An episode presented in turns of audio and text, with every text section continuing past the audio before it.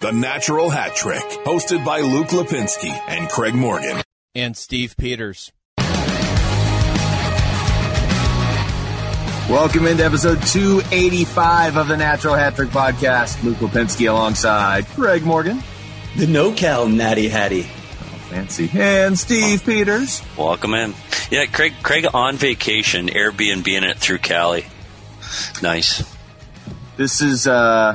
Craig, is this your 10th vacation of the year, or how does this work? I've lost count, Luke, really. I think every day in the Craig Morgan house is a vacation, isn't it? I like to visit the homes that we own around the world once in a while. So keep tabs on them also. So is that actually your primary home, or is that just one of your homes that you travel to? I don't really want to call any one place my home, Luke. I don't want to offend anyone. Okay. With everyone wherever I am. Yeah, that makes sense. You don't want to overcommit. The life of a journalist. Just wondering if you have like a NorCal Coyotes insider website and like a Colorado Coyotes insider website, but I guess we'll find out. It's an interesting thought. Yeah, still time. All right, guys, let's start with the Stanley Cup, which is technically not over yet. As we record, it is 3-0 Tampa. I've found a couple things interesting. Montreal Twitter turning on Carey Price as if it's his fault, and I really enjoyed, this was really more so last series, but it's looking more absurd now. Montreal Twitter comparing Philip Danault to Mark Stone. What did I miss? I think, didn't Danault just get his first goal of the playoffs in game 3? Yes. Yeah. So you can go ahead and start with either one of those. I think the fact that he's a good defensive forward. I guess you can make that comparison, but yeah. A part of his game is missing if you want to compare him to Mark Stone. Yeah, the part where he puts up like 70 points a season. That part. I am concerned about the Carey Price thing from the fan side. Honestly, if you go look at every goal that's been scored in this series, there's been so many pucks that one Price hasn't seen, turnovers tight around the net, bounces off players. Like, it's just been one of those series where it's just been really bad luck for the Montreal Canadiens. And Tampa's clearly dominated play. Clearly, except for the first 10 minutes, was it game 2? The first 10 minutes of game 2 where Vasilevsky was out of his mind. So you do have to give the goalie nod to Tampa. I just think Montreal's out of gas. I just think, Cinderella's home, midnight struck. They went as far as they could go and the wind's out of their sails and they're just trying to survive right now. But we were told this wasn't a fluke. Yeah. Right. Yeah. Wow. He says straight face. It was a long time coming with Montreal. You could see it coming. Mm-hmm. Yeah, you could when you put him in a division with Toronto and Winnipeg and Vancouver and Edmonton and Calgary. Oh. What do you think Vegas and Toronto is saying right now when they're watching this series? Do you think the Vegas Golden Knights ownership and management are looking at this going, why are we not playing in this series? How did we lose? Yeah, how did we lose? I think they have to be. I think, this is going to be a long, hard look in the mirror for that club specifically. And I know it's a team that's been to the semifinals 3 out of 4 years, but you still look at that's a team that's disappointed in their outcome. And when you watch them this series, they have to believe they should have been there. They were given the team on the platter that they thought they could beat, and here they're sitting at home watching the series. It's got to be devastating for that team because their window, honestly, is going to start to close. Agreed. How has that team not either won a cup or been to more cups? How about a cup in the last 3 years? I mean, Vegas has been, like Petey just said, they've been to the conference finals, or I guess the semifinals this year. 3 of the 4 years they've been in existence. So you can't be upset with what they've done, but it's like they over-exceeded expectations, certainly that first year. But the second year they had that weird penalty in Game 7 against the Sharks in the first round. I thought that team was better than the inaugural season team. And then last year you end up just missing the Stanley Cup against Dallas. And then this year, is this something where they've just played so many additional playoff games over the last 4 years that they run out of gas? Because there's no excuse to lose to Montreal if you're Vegas in the best of 7 series. I think they took it too light. I think they went into this series going, okay, this is the team we're going to beat. We just have to show up for 4 games and we'll move on. I am sure in the room, it took them till they were, backs against the wall, as they say, till I go, oh no. Good grief, we could actually lose this series. And I think by then it was too late. And it's funny when you talk about expectations of a team. Can you imagine if the Arizona Coyotes were in the semifinals 3 of the last 4 years? There would be 10-year contracts. There'd be parades. And in Vegas, it's not good enough. It's not good enough. So yeah. I ask you this, like when you would know this, you've been in around these things, obviously far more than Luke and I ever have. When you upset a team, and I guess I can't even call it an upset being Colorado, but I think everybody thought Colorado was going to be in the Cup final. When you overcome, when you slay the giant, can there be just a little bit of a letdown, an emotional, psychological letdown when you move to the next round, especially when you see a team that clearly is not as good as Colorado? It's absolutely the truth. And you can sit there and say it in the media, no, we're not looking past Montreal, or no, that, you know, we know that they're a good team. It's what you say in the media. It's not what you say in the room. It's not what you feel. No one ever says it out loud. No one ever says, oh, we got through Colorado, now we're going to roll through Montreal. No one says it out loud, but everybody in that room's feeling it, from the coaches to the trainers. It's a feeling that people thought Colorado was the best team in the NHL all season long. They talked about it preseason. This is the team. They got through Colorado, and they go, it's just this big sigh of relief that you did. You got through that round that you didn't think you'd get to. Now it's Montreal. I mean, it's a team that was 18th. They can't score. They can only defend with great goaltending. We're better. Yeah. And I think it's really hard to approach that. And we've seen this throughout this entire playoffs, how important – you know, momentum is, how important, you know, mentality of a game is, and how you feel as a group. And that's why Montreal was winning, because winning breeds winning, and it just kind of rolls, and they started to believe. And there's no way that Vegas should not be in this final against Tampa. I mean, it's great for Canadian hockey fans that it's not, but this is where Montreal is. I mean, they're hanging on against Tampa. And honestly, I don't think Tampa's played their best hockey yet. I want to go back to 2 points and then hand it over to Luke. Petey, you brought up a really good point about turnovers. Mike Kelly, who does a terrific job for NHL Network and Sport Logic, had a graphic today looking at goals scored against within 10 seconds of a turnover. Against Winnipeg and Vegas in 10 games, that happened to Montreal 4 times. 4 goals against in those 10 games. Against Tampa, in 3 games, they've had 9 goals scored against within 10 seconds of a turnover. Great stat, which really illustrates what you're talking about. But going back to what you brought up initially, Luke, with Carey Price, it's amazing that you can turn on a guy who is the biggest reason why you have reached the Cup final. And without him, there's no way you were in the Cup final. How do you turn on that guy at this point? It's ridiculous, but it's also the reason I love Canadian hockey teams, because they're just so unreasonable sometimes. And it's not all of them, but certainly Montreal and Toronto. I mean, they were freaking out on Carey Price after the first 2 games. 2 games in which Montreal had scored 2 total goals. So were they expecting 2 shutouts by Carey Price against Tampa Bay? Because that's the only way they're winning those games. And it goes back to what Petey said. This team can't score. It's been this way even in the playoffs. If they score first, I give them a ton of credit for being a gritty team, and this has been a nice run and everything. But, I mean, they don't belong at this level with Tampa Bay. They look like they're playing 2 different sports. And look, if you look at their run now, they beat Toronto. I thought that was awesome. Toronto's also kind of head cases when they get in the playoffs. They beat Winnipeg. Okay. I mean, I thought Winnipeg might be better than they were, but it was hard to judge considering everybody at that point was still locked into their divisions. Vegas, I don't know. But Montreal, I mean, we haven't done a show since the Cup started, so we didn't offer our predictions. But was anybody giving Montreal more than a 5-game loss to Tampa? No. Because I mean, and it's only like, I mean, are you high on Montreal next year if you're a Canadiens fan?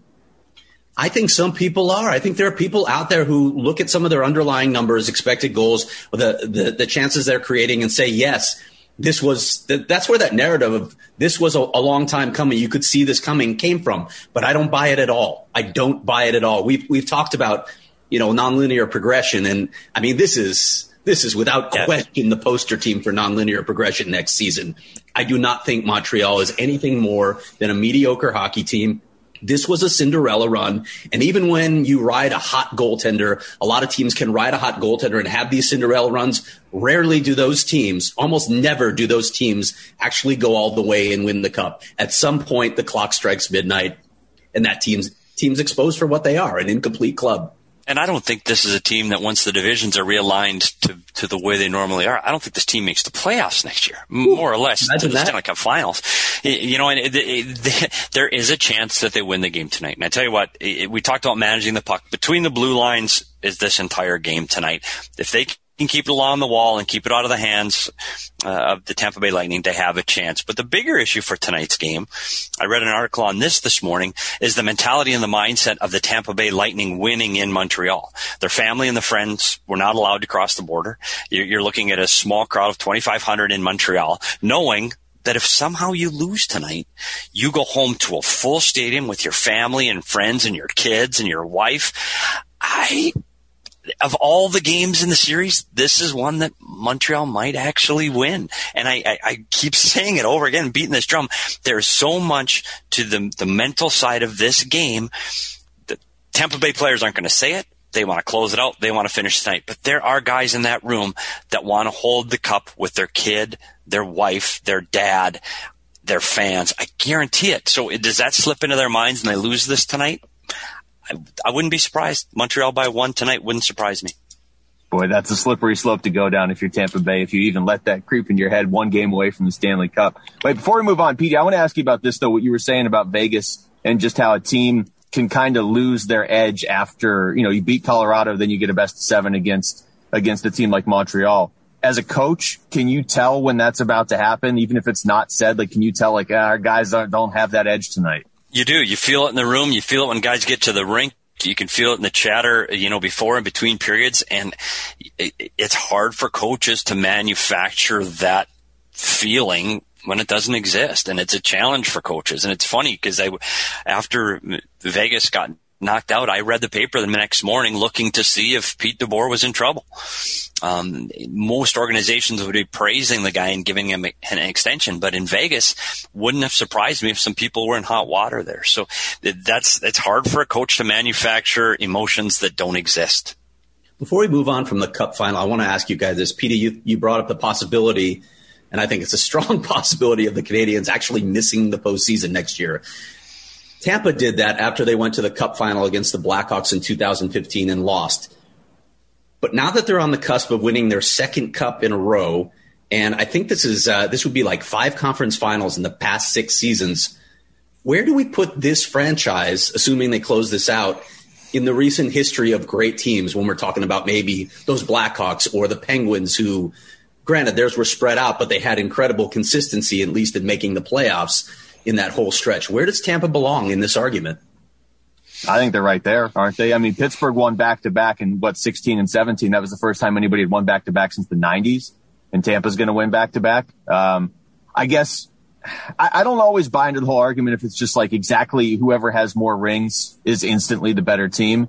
But you're talking about 3 really good runs here over the last 20 years. So I guess I would still put Tampa third of the 3. But the back-to-back, that coupled with what you just said of the fact that they've been to the conference finals a ton, other than that year where they melted down against Columbus. Yeah, I mean, and the thing is, and this is what I found it interesting that people, mainly Canadiens fans, were overlooking. They just thought they had this huge advantage in net in this series. Andre Vasilevsky is just as good as Carey Price is right now, and that's showing. Tampa can play dirty. They can score. I mean, they can just put up 6 goals on you on any given night. Like, they can do it a lot of different ways. I'll say this, even Pittsburgh's team, some of those years, like that year they beat the Sharks, I still don't know how they did that defensively. I mean, they were so thin on the blue line. Tampa, in terms of just being well-rounded, is ridiculous. Yeah. It's funny, though, but when you put that out there on paper, Craig, they do belong, clearly, because the proof is in the pudding, but somehow it doesn't feel like they are, and I don't know why. It does. When you look at the Chicago team, you think a powerhouse offense with guys that could defend, and their goaltending was just okay. They didn't have that complete mix, and as Craig or Luke alluded to, neither did Pittsburgh. This is the most complete team of the 3 from goaltending, defense, and offensive output. But I don't know, psychologically, I don't put them in that same mix right now. Maybe after they win the Cup and hoist it again, I will. Does the fact that the last 2, both of these Cups were during the pandemic, and different divisions, different season, one's in the bubble, one's in a strange division, does that take away from it? I don't know. But on paper, they're just as dynamic or more powerful than the other 2 teams we talked about. I don't know if it's because they're not, from a hockey hotbed. I don't know, but there's something about it is different. It could be that market thing, because remember, one of those Blackhawks Cups came in a shortened season as well. That 2012-13 season was shortened, and they just I mean, they just basically got hot, and then suddenly the playoffs were there, and they were still on that streak. Yeah. You just feel that this year, though, that and I think from the outset, I've got almost every series wrong that I picked throughout this entire playoffs. The only thing I did pick is I had Tampa Bay winning the Cup. So I think that they have been the dominant team throughout this season, that you could look at with the injuries that they had, and they were still competing. They did have the a goaltender that's a Vezina candidate. That's a great goaltender. I think they had the most complete package of all the teams in the league this year. And again, next year, all bets are off. Divisions are back to normal. It's going to be, I think, fans can be excited to see things get back to the way they used to be, as it were, and then see how these teams can compete. I'd also like to point out, Craig, Pittsburgh, all three of their cups were full seasons, and there's no question you can can't even look at those and have any sort of asterisks or anything. Last thing, too, on this cup, is as much as we're laughing at Montreal, I love that in the NHL there is that ability for a Cinderella story. Like I don't want to diminish what they did, but no, I mean, if you're telling me going forward, I don't have high expectations for Montreal. I feel the way I felt about Vancouver last year, and I'm still convinced like Canucks fans think their team is winning the Cup this year, like tonight.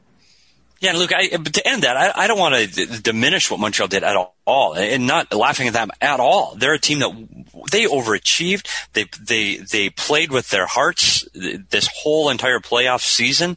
It just finally caught up to them. Tampa's a better team. But you can't take anything away as a team and a group from what Montreal has accomplished, because they beat some really good hockey teams along the way. So, yeah, by no means laughing, but don't look for them to do this next year. No. I don't see it. Let's go local here. The Coyotes have officially found their new coach. I actually just talked to him earlier today, and very similar to how Craig has described him. Very, I don't know what the word would be, Craig, like agreeable, excited just to talk about hockey. Like he's just lively. He's warm. He's a great storyteller. I mean, you can lock into a conversation with Andre Tourigny very quickly and just really enjoy it. And obviously, we're reporters, so we like that sort of thing anyway, but he can spin yarns with you all day, and it's great just talking to him on that level. And that's what you hear about him from the ex-players, from the assistant coaches, from the executives that work with him as well. He's definitely a guy who builds culture by connecting with people.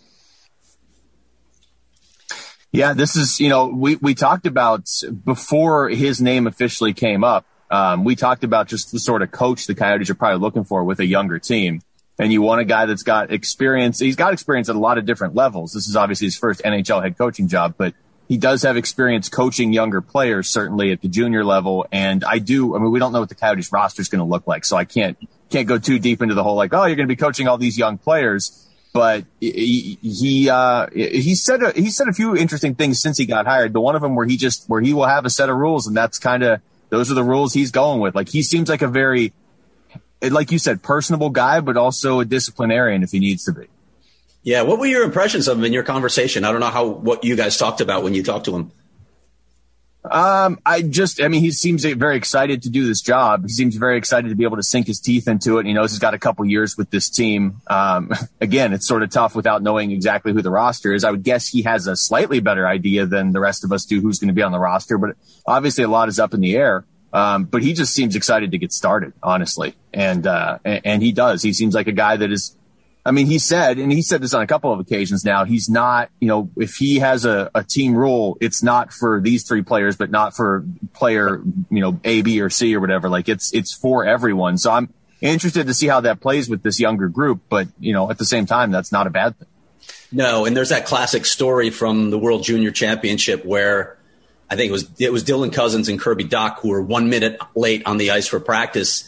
And he pulled him aside, and it was mutually agreed upon. At least we heard it was mutually agreed upon that they would not be practicing that day. So 1 minute late. I mean, as he put it, like when you start to assign feelings to rules, well, okay, which excuse is better than – he said it takes a genius to figure out all that out, and I'm not a genius. So you lay one set of ground rules, and yes, you have to have some – you have to have some intelligence behind those rules. It can't just you can't just be black and white. Okay, this rule doesn't make sense. But once you've established those rules, they're in place and everybody will abide by them no matter who they are. Craig, a few things. One, you are in charge of the Natty Hattie's pronunciation key for the head coach of the Arizona Coyotes throughout the remainder of this broadcast, okay, because you do it, the roll your R's better than anybody I've heard. So you're in charge. And secondly, get him a nickname. Can we call me T? Like, well, he has one. It's Bear. Bear. Oh, easy. That was easy. See, now that I can say. Yeah. You know, it's going to be interesting because you go from the last two coaches the Coyotes had, you went from Dave Tippett, experienced, been there, been around the league, coached for a very long time. The Coyotes, very methodical, rules-oriented, organizational. You know, you knew where you stood with Dave Tippett, to Rick Tocchet, who can command a room, any room he walks into. Again, he got experienced, won cups, played. I don't want to say intimidating, but he can be an intimidating inside the coach's room and inside the locker room. This will be interesting to see how this goes. I mean, it's nice to talk rules, and this is how things are going to be. But when he has to go up against Phil Kessel on a game day, we'll see. Yeah. Things are different. I mean, I think for this team at this time, having someone that can bring the group together and kind of us against the world, and we're all in this as a, you know, not a friend, because I don't think that's the right term, but we're all of us. We're battling. We're young, and we're going to fight against the Central Division, the media, the powers that be. He's got a chance, and I think that's the approach he's going to have to take to build them to do it together. It's just going to be some feeling out from experienced veteran players and a new NHL head coach, because it's not just about coaching. It's not just about here's our system. We're 1-2-2 through the neutral zone. It's not that. It's what time do we leave in the morning? What time are we going to practice every day? How long our practices are going to be every day? Are we going to practice every day? What are we doing about team meals? You know, is there a curfew? All of those things play into a season much more on a day-to-day basis than what's our system through the neutral zone. It's all of the things that come along with it, and that will be the battleground and feeling out for a new head coach, that they'll have to experience some of those things on the fly. I mean, that's why you look at an experienced coach like Phil Housley, who's been a head coach, can be very helpful in this situation, and the staff that he has him surrounded with. You know, you've got experienced people in a lot of those positions that I think will also help. But there are going to be days that he is definitely going to be tested, and it's going to be interesting to see how he comes through it. I think it's a good choice at the right time for this team. I don't know if he would be the guy I'd throw into an experienced bunch looking to win the cup next year. So as the ownership said, they can all grow together, and I think it's a good plan. Yeah, and as you mentioned, we don't know what this roster is going to look like. A guy like Phil Kessel may not be around, and we'll get to that in a minute. But I'm glad you brought it up, because – you know, you'll talk to a lot of coaches who've been a head coach at a different level, or they've been an assistant coach in the NHL, and they can talk to people, they can get intel, but they just don't know the experience until they step into that chair. It's completely different when you are a head coach in the NHL. I asked him about this, and listen, there's no way that Andre can give a complete answer to this question when I ask what you think are the biggest differences that you're going to face. But I don't think he understands completely yet. One of the things that you brought up, you can build relationships. You can try and build relationships, and that's a really good way to get your players to buy in, obviously, if they know you care about them. But when you have to go lay down the law to that, you know, that 9-year veteran who's been around the league, and you haven't been a head coach in the NHL yet, are you going to get buy-in there? I don't know. We'll see. We'll see how he manages that. That's just one of many challenges that he faces as the head coach of the Coyotes. The greater one, and this is my segue for you, Luke, is what is this roster going to look like? What is he going to have to work with? Every coach wants to win right now. I don't think the Coyotes want to win right now. Yeah, that's a tough spot. I will say one more thing, too, on just that plan to lay down the law and have it be consistent for everybody. I don't think if he can execute that, I don't think that's the worst thing in the world at all. In fact, I think this team could certainly use that as they, as if you're looking to rebuild around a certain core, it can't just be, oh, this guy's making this much money, so we can't, you know, we have to treat him differently than so-and-so. Now, I agree with both of you. That's going to be a little bit tougher to do at the NHL level than it is at the junior level, certainly. As far as the roster, I mean, where do you want to start? I guess, let's start with Kessel, because you've mentioned him and we've kind of tiptoed around this. I mean, is there a possibility Phil Kessel's not on the Coyotes next year? I think there's a strong possibility that Phil Kessel is not on the Coyotes next year.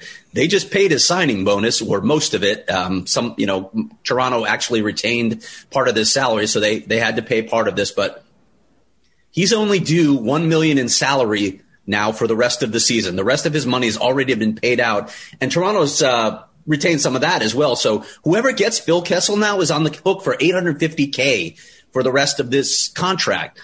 That's not much to pay for a guy who can put 20 goals in a 56-game season. Granted, Phil comes with a lot of other stuff that you have to decide whether you want to, introduce that into your roster. But he's really cheap. He can score. And I don't think the Coyotes would mind if Phil Kessel moved on. I don't think Phil Kessel would mind if he moved on. So I think there's a really good chance this happens. Yeah, I don't think he fits here anymore. I think, you see the rebuild is on. They're going younger. You see what the plan is, and Phil Kessel isn't that come in that mold. But I think where does he go? He's got to go somewhere that's ready to win next season. He's got to be a guy that, he's got to be willing to play a different diminished role than he's had here in Arizona. He's not going to be out on the first power play. His ice time is going to be diminished, but he still is a threat to score. I can see on a second power play, third line, on a team ready to win for $800,000. Yeah, somebody will take a chance on that for sure. For sure they will. But you have to have a strong locker room with veteran leadership to be able to have him fit into the group. The thing I can't figure out is what's the return? What can the Coyotes expect in return for Phil Kessel? That was the question I was just going to ask you. So now we're just at an impasse because if you're looking to move pieces to open up roster spots and to free up some money and to get prospects or picks back, that's great. But I don't want to just give Phil Kessel away for nothing because he was your leading goal scorer last season. If I would at least like to get a prospect or a pick back or something, but look, you're not getting the first-round pick for Phil Kessel at this point in his career, so people should not expect that. Yeah, the return isn't going to be what Coyotes fans want it to be or for the organization. If you were talking before, you wanted to lose players like that because you wanted to free up the salary. Well, that's not an issue anymore. Is it ice time? Can you get a younger player or a prospect that ice time that he's taking up? Maybe.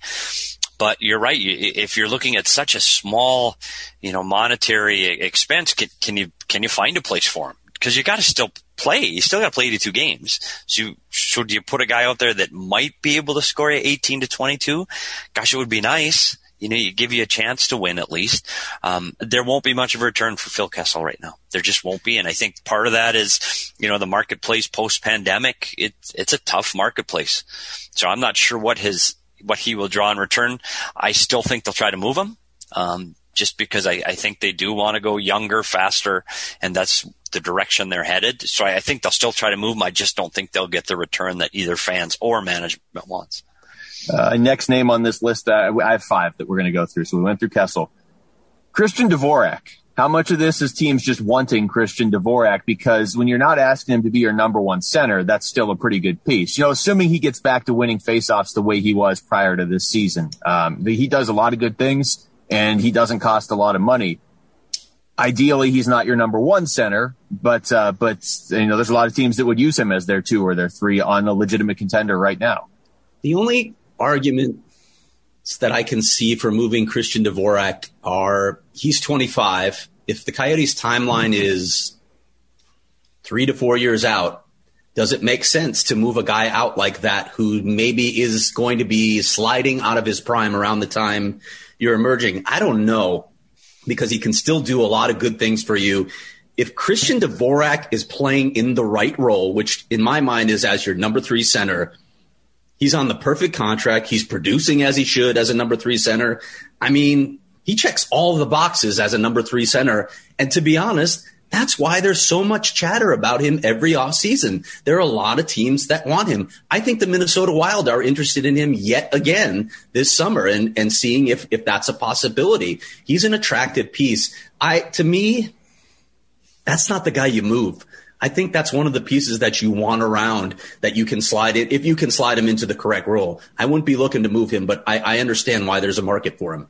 Every year this conversation comes up, and I think for the last 5 years, I mean, it's every season we talk about is Christian Dvorak leaving because he does just enough. He plays well at both ends. He plays 200 feet, does the right thing, keeps his mouth shut, puts up a few goals, and plays hockey the right way. So very attractive at the dollar amount you have him for under his contract. A lot of teams want him, but it goes back to two things. One, can you get a return for him? I think maybe you can get you'll get a player back. But again, you got to put 20 guys on the ice for 82 games. And why would you give up on Christian Dvorak right now? I'd keep Christian Dvorak. I know he may not be the guy getting you across the finish line in 3-4 years, but someone's got to get you on the field during those 3 and 4 years. And I think Christian Dvorak's a guy that trains the right way, eats the right way, prepares the right way, and is a quiet leader in the room. I keep him around. I think you're going to need – we've always talked about the Coyotes up the middle of the ice, and he does bring some consistency to that position. I hope from – the fan base that he's a guy that does stick around, because he does quietly keep some of this together inside the room. So I think he's a piece that stays. Yeah.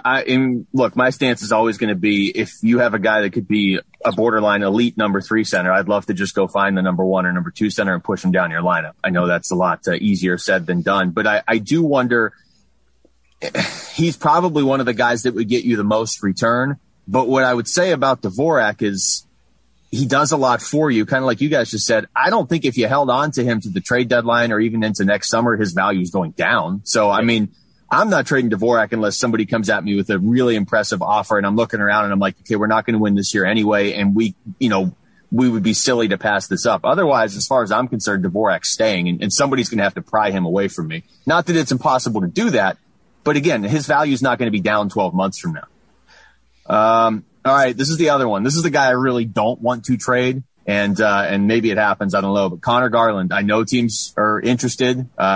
They should be. I mean, he's been the Coyotes' most dynamic offensive player now for the last 2 years? Yep. And I maintain this is the sort of guy you have to ultimately get over the hump and be a perennial playoff team, is you have to have a guy that you took in the 4th or 5th rounds that ends up panning out and contributes consistently every year. Craig, I mean, certainly Petey knows better than either one of us. This guy he lives hockey. Like, I don't want to part with somebody like that unless I'm getting a really nice return. Petey, I'll let you go first on this. Well, the curious thing here is going to be what kind of a contract does he sign, and is he happy? He's a guy that's had a scratch and claw for everything he's received in this league, and I think that's why he has achieved the level of play that he's achieved, because he's worked for it. I don't think he's going to get the money he wants. I don't think he's going to get the money he wants from anybody, or what he thinks he deserves. So that keeps him hungry. That keeps him working. He's a piece of the puzzle that you cannot get rid of here in Arizona right now. You can't, because 1, he scores. 2, he plays incredibly hard. 3, the fan base love him. Fan favorite. Fans are going to go through some tough times next season. Maybe not. Maybe this will the stars will align and it'll be a great year. But all things are pointing to this could be a tough year. You need things to grab onto as a fan. And Connor Garland is one of those things. When he touches the ice, watch that guy. Something could happen. And I think you got to have that for a team that could have trouble winning on a consistent basis. So I hope he doesn't leave. He's a guy that can help the team. He can help him in the room. We talk a lot about in the room. He's a guy that is liked. Guys like playing with him. They know they're going to get the puck when they play with him, and things are going to happen offensively. And when you play with Connor Garland, you're going to get ice time. So I think he's a guy that the Coyotes need to try to find a way to sign, and I think they will. I know his name comes up a lot around the league with a lot of teams, because he does hit that sweet spot. He's not too expensive. He can score goals, and he can play a little bit gritty. I mean, I don't want to say he's a tough player. That's not a fair statement, but he plays gritty, gets underneath other players' skin so he can draw those penalties. He can create offense. I think he's a guy that is coveted because he's checked so many boxes. So why can't he check the boxes here in Arizona? I think they'll get a deal done, and I think he plays here. I mean, we live in a world where Montreal just made the Stanley Cup. So if you want to maintain any hope for next season of maybe having success and going on a nice run next year, I think Connor Garland's a big piece. Petey, before he talks, how do you feel about Craig just getting up and leaving in the middle of your conversation? I felt like, I know no one sees it because no one watches. Craig hasn't even put it up yet. He films it every week, but does nothing with it. When he gets some leads, I felt like an actor where they go, stretch it. I was just about to hand it off to him. Gone. Like when the quarterback turns the wrong way and the running back goes the other way? That's what I felt like. Here you go, Craig. And he's gone. I'm waiting till the point where I have enough video of you, Petey, that I can actually splice it all together and make you say anything that I want you to say. Yeah. Well, it's got to be any day now. I know we probably could. Where's Jamie, by the way? Where's Jamie? I need Jamie's number. So, just first of all, like what both of you said about Connor Garland, like I agree with all of that. Like if you're going to strip this down, okay, I get it. And that, honestly, I think it's what the Coyotes need to do. But you got to give fans a reason to come to the arena. I mean, you can't just have – you can have a god-awful team, and they probably want to have a god-awful team, but they probably still want fans in the stands for revenue. So Connor Garland puts butts in the season probably more than any Coyote on the roster, with the possible exception of Jakob Chychrun. I'd keep that guy around. In terms of the contract, we all know, I reported this way back in late May, that his agent, Peter Cooney, had sent the Coyotes a couple of proposals, 2 proposals. Neither one was long in term. Like, we're not talking like 6, 7, 8 years. And neither one was asking for Clayton Keller money. So he's not looking for that kind of money. Is he going to get something close to one of those proposals? I don't know. I think they're finally, now that they've got the coach hired, I think they're finally going to talk this week, which is a good development, obviously, because there's been kind of mostly radio silence on the part of the Coyotes, which I don't think was taken well from Connor Garland's camp. They wanted at least a, hey, we're thinking about it, we'll get back to you. And that really didn't happen up until this point. I think they're going to talk this week. The arguments that I hear against for trading Connor Garland are these. He's 25. We just talked about this with Dvorak. Is he going to be a guy who's around when you finally, when your timeline hits? Is he going to be an effective player still? I don't know. We look at some of the metrics, and it suggests that guys are leaving their primes at 28 or 29 now in the NHL. I still think some guys can play till 30, 32. Connor Garland, again, he's an exciting player, so you got to weigh that and the return that you might get for him, because he might be the most attractive trade chip that you have on the market right now. The other side of this, that I hear this a lot, and I don't know how you guys feel about this. I keep hearing you can't have Clayton Keller and Connor Garland in your top 6. You can't have those 2 small guys in your top 6. I cringe a little bit when I hear the size thing. I get some of the argument, but I hear that a lot. I'm wondering what you guys think about that. Well, look at Montreal. I mean, I think you looked at a small forward group there that seems to be doing just fine. And across the league, it's not the same as it used to be. Granted, you can't have 9 forwards that all play the same style. I don't even talk about size. We'll talk about how they play in that same style. I get that. But there's definitely room for those 2 kind of players. The difference is they need to have a Clayton Keller that plays better than he played last season. That's the Clayton Keller they need. And then there's plenty of room for both of them. The way Clayton Keller played last season, inconsistent, wasn't able to produce offense regularly, couldn't get to the front of the net, can't get to the sweet spot in the scoring area. He has to improve in all those areas if he wants to play in the top 6, the top 2 lines here. So I think there's room. I don't buy that argument at all. Size isn't what it used to be in this league. Speed is more important. Speed and skill is more important than size. Yeah, I'm with that. I mean, like Petey just said, I don't want to build an entire team of smaller players, because you'll get beat up in a 7-game series. But you can have a couple up front as long as they play the way they're supposed to play.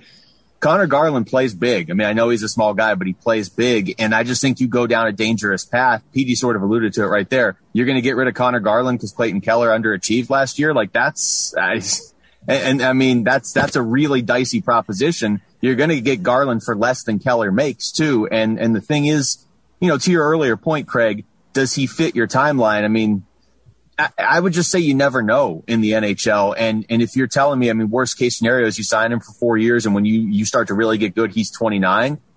Garland's already proven to be a unique player. Like, I mean, there are guys in this league that play till they're 40. I'm not saying he's going to play till he's 40 and be good, but I think he'll still be good when he's 29. And even if he's not getting better at that point, he's a guy I'd like to have around. And that's worst case scenario. I mean, what if he helps you go on a run in the next year or two, and things turn around quicker than you're anticipating? I'm not trading him unless Boston comes knocking at my door with just a monster offer. Connor Garland doesn't have as much NHL mileage on his body either, so that's something to think about. And then I want to just go to wrap up, put a bow on this, 2 things that you've mentioned on the last 2 podcasts, Luke. First of all, if you're going to be looking three, 4 years out the road, what is the impact in your locker room right now of moving a guy like this out? You can say, okay, we want to stink, we want to strip it down, but like who's around to show these guys the way so that when you come out of that, you know, that on the other end of that timeline, they actually know what the hell they're doing when they get there. Connor Garland is incredibly competitive. Like you said, Pete, he lives hockey. He does. Like these stories that I write on his offseason every year, there's such detail. There's such thought that goes into that. This guy is such a professional. He's so competitive. Aside from the fact that he's so interesting to watch, you want that guy around. You want this guy in your locker room to show these guys what it looks like to be a pro. Yeah, I mean, I would argue that you have a guy that thinks like a vet, and maybe that's the path he's had to take to get here. But he's also only 25, so he relates to the other guys in the locker room. And you know this, and you guys both know this. He's, he's somebody that those guys in that locker room really like. Like he's a glue guy on this team, in addition to being somebody that produces offense, which has been an issue, and works just tirelessly every offseason at finding new ways to produce the offense. I just think he's one of the guys that you want to be building around. You know, he's not Jakob Chychrun, he's not that, but he produces offense, and he brings a lot of other intangibles to the table that I think you're going to need in the next couple of years. Yep. And you can't, like, sometimes you can go out and get those guys, but you never know what you're getting when you go out and try and get like a character guy for your team that has been in the Eastern Conference or whatever for the last 3 years, and he doesn't know any of your guys. You know, Garland fits specifically with your team. Okay, two more. Oliver Ekman-Larsson. Where are we? Well, trying to trade him, him being open to a trade. We've talked about all this already. I mean, they're permitted to go out and explore trades with a lot of teams, a lot more than last offseason when it was just Vancouver and Boston. I mean, he's not going to Winnipeg or some of these lesser markets, but he's open to a trade to a lot of places. But can they move him? Can they move that salary in a flat cap era when he's due to make 10.5 each of the next three seasons? To me, there's the dream scenario that you move him for a similar player, you know, who's got a similar contract rather, maybe not as much term. And then you think, oh, we can get something out of that guy. That's your best case scenario. Or maybe even you move him to a place like Edmonton where Dave Tippett thinks he can, engineer this renaissance in Oliver Ekman-Larsson's game. That's the ideal scenario. I don't see that happening. I think what's going to happen if they move him is they're going to have to retain a really good chunk of salary. And I don't think Coyotes fans should expect much in return for Oliver Ekman-Larsson. The big gain for the Coyotes here is moving that salary out. That's what they're trying to accomplish. Anything beyond that is probably gravy. I think last year you probably could have seen Oliver Ekman-Larsson get moved to the Vancouver Canucks at the end of that little window when he possibly could have been moved. But again, I think management looked at the deal coming back and said it's not enough. It's going to be less this year. His season wasn't what it was 2 years ago. There's so many problems here. You can't keep telling a guy, we don't like you, we don't want you here, please leave. And then 2 months later go, hey, welcome back. Let's have a great year. Can't do it. You can't do it year after year to the kid. Oliver has good hockey left in him. He's a good hockey player. He's smart. He plays hard. He wants to win. Competitive. Again, locker room loves him. I mean, he's a guy you want to have on your team. My gosh, is he expensive for a team that probably isn't going to win right now. That's a big, big check to write every 2 weeks. So, would you like to move him? Sure.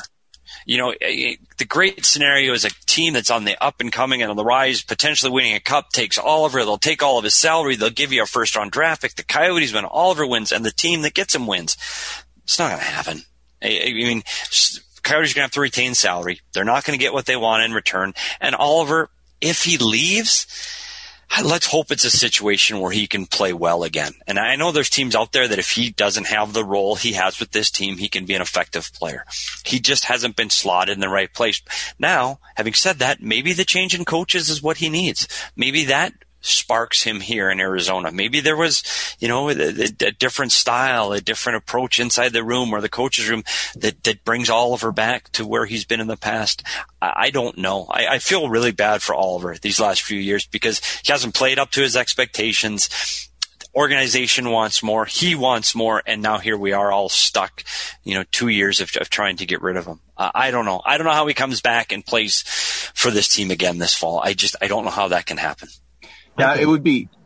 How much is that in you too as a player when you're hearing, we don't want you. We don't want you. As a player, how about as an employee? The listeners, if your boss tells you every day, we want you to leave, go find another job, go away, go work for somebody else. And then they say, go out and perform. Yep. Exactly. While you're here, go out and perform to your best. And be happy here. Yes. It's hard. It's like George Costanza in that old episode of Seinfeld where they tell him to leave Play Now Industries. And he's like, but if I stay, I get the whole thing. Look, I'm always nervous when you're selling low. I don't know much about the stock market, but I know you don't want to buy high and sell low, and that's risky. But I mean, there is certainly benefit if the Coyotes can get out from under that contract. I get that, but I do agree with what Petey said. In the right situation, there's definitely a scenario where the Coyotes trade him and then he thrives somewhere else. So just be ready for that. Like I know that people are like, oh, his career's over. He has not been great the last few years. I'm not gonna pretend that he has, but there's absolutely a scenario where the Coyotes trade him and he's very, very good somewhere else instantly. He hasn't been able to do it here, and it hasn't just been a few weeks or a few months. I would be interested to know what Tourigny thinks of him. Like if he looks and he's like, oh yeah, this guy would fit perfectly in what I want to do, I think you at least have to consider that. But the contract right now kind of overrides everything. And we're talking about a guy that leads every single defensive category for this franchise. Like, we're not talking about a guy who's just an okay player. His name's going to be in the Ring of Honor someday at Gila River. So this is a big deal. If the new coach can come in here and stroke him and pet him and say, hey, you're the guy and we need you to lead us through this, dark times, maybe that's enough. I don't know, but it's going to have to come. Like if he gets through this process without being traded, there's going to be a pretty nice dinner with Bill Armstrong, Tourigny, and the ownership group, and they got to go out and wine and dine Oliver and say, "Hey, here's where we're at. We still love you." Has to happen, and maybe he does have a resurgence or a renaissance. That's great word, by the way, Craig. That's the journalist in you. That's amazing. Oh, it's a French word too. So wow. French. Tourigny. Dropping more of those in. Here's the thing that you mentioned too. I think Oliver needs that kind of coach. So if they're looking at trade scenarios, like if Kevin Epp is looking at trade scenarios, that's something that I would consider. You can't send Oliver to a place where he's going to play for a taskmaster. I think he needs that kind of coach that is going to stroke him, that's going to tell him he's important on a daily basis. And look, you can poo-poo that and say, it's your job to perform no matter what. But a coach has to understand that he has different personalities on his team and work within that. So, I think that's something Oliver needs. And if they're going to move him, I hope Kevin Epp is looking at that sort of situation as well, because that's, to me, is the situation under which Oliver could thrive again. Yeah, it's reality. You're right. There's always that pushback of like, oh, you're a professional, you shouldn't need that. Well, but he does. So you maximize your asset, right, and live in reality. That's put him in his right there. Maximize the asset. That's it. Yeah.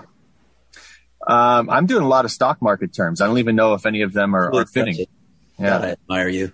Look at this spacious closet I'm recording from, where, by the way, it is 109 blurred degrees. Again. Oh, why is it blurred? How do you do this?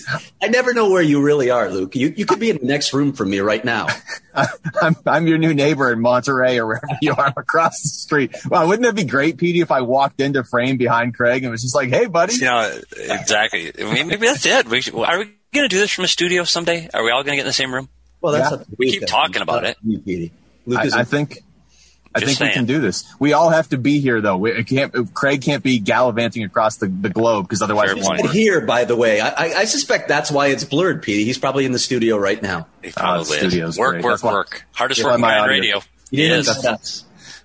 Last one, Darcy Kemper. I know he's come up a few times. I don't think anybody wants to trade him in the sense that, your team is obviously much better with him. But given everything we've said, if there is a youth movement, this is a guy you should be able to get something for. You should have been able to get something from Colorado, who'd probably be playing in the Stanley Cup right now, although probably losing to Tampa anyway.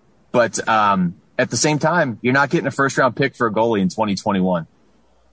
Yeah, and if we can beat that drum some more. Why Colorado wasn't willing to give that up is beyond me. And look, I'm not saying Philip Grubauer was the reason the Avs lost, but he was one of the reasons in that series as it progressed. He was worse and worse, and he's a free agent now, so they probably still need to re-sign him. But I think, Peter, you said this on the last pod. Darcy Kemper is the kind of guy who probably wins you a game in that series, and maybe that's enough to get you over the hump against Vegas and get you into the Cup final against Tampa. I still think it's crazy that a coach or a GM won't give up a late first-round pick for a goalie who can get you a cup, but that has been the market. You can't get a first-round pick for a goalie by and large. That said, Darcy Kemper has a market, and if you're really looking to strip this down, if you're really looking to get a higher pick in the next two drafts, you probably don't want Darcy Kemper in goal. Oh, wow, I hadn't thought of it that way. See, I'm looking at it from the try to win games. I didn't look at it from the management side trying to get a better draft pick. Darcy Kemper is a guy, his stock probably fell a little bit during the season. He was hurt a lot of the season. He was in and out. His numbers weren't great. When he came back, he didn't have the same spark that he had earlier in the year. So when the season ended, he's not going to command much in the trade market. Then come the World Championships. And again, it looked like, oh, goodness, he's not playing well here either. But lo and behold, goes on, wins the gold medal. He's the guy. That's enough to help your market rise, you know. So, yes, he can command more. This is the time, and just for the reasons you said, Craig, if I'm a fan, I want to see Darcy Kemper here. He's a number one. He competes. He plays hard every single night. He does give this team a chance to win, and you're still going to have to play. And so, goodness, you'd like to have a chance to win. But if you're going to be bad, you might as well be bad. Yeah. If you can get a good draft pick back or a prospect or a guy that can help you out play a little bit, he is going to command as much or more than any of the five people that you just mentioned. Yeah, that World Championship was probably really important for Darcy Kemper, probably important for the Coyotes if they're looking to move him, because he was an elite goaltender once they hit the quarterfinals or even earlier than that. I mean, his numbers were fantastic. He was a big part of them winning the gold medal there, so that probably helped him. Look, I know a lot of people wanted to see Adin Hill play late in the season, and you can probably make an argument that based on the way Darcy was playing, Adin should have been in there more. But again, it's like the backup quarterback argument you hear all the time in the NFL. Oh, it's the next guy. Look, he's shown something in small doses. Well, let's see what he can do with a big sample as the number one guy. And I am curious because Adin has shown a lot. He's shown some potential. I'd like to see him in that situation, but again, Darcy Kemper is the better goalie in the NHL right now, and that's not just an opinion from one or two coaches with the Coyotes. That's league-wide opinion, and when Team Canada had to decide who they were going to put in net, they didn't put Adin Hill in net. They put Darcy Kemper in net, and they won a gold medal. So he still has a lot of market value out there. And it's interesting to see what teams on paper could use a Darcy Kemper, and you brought up Colorado.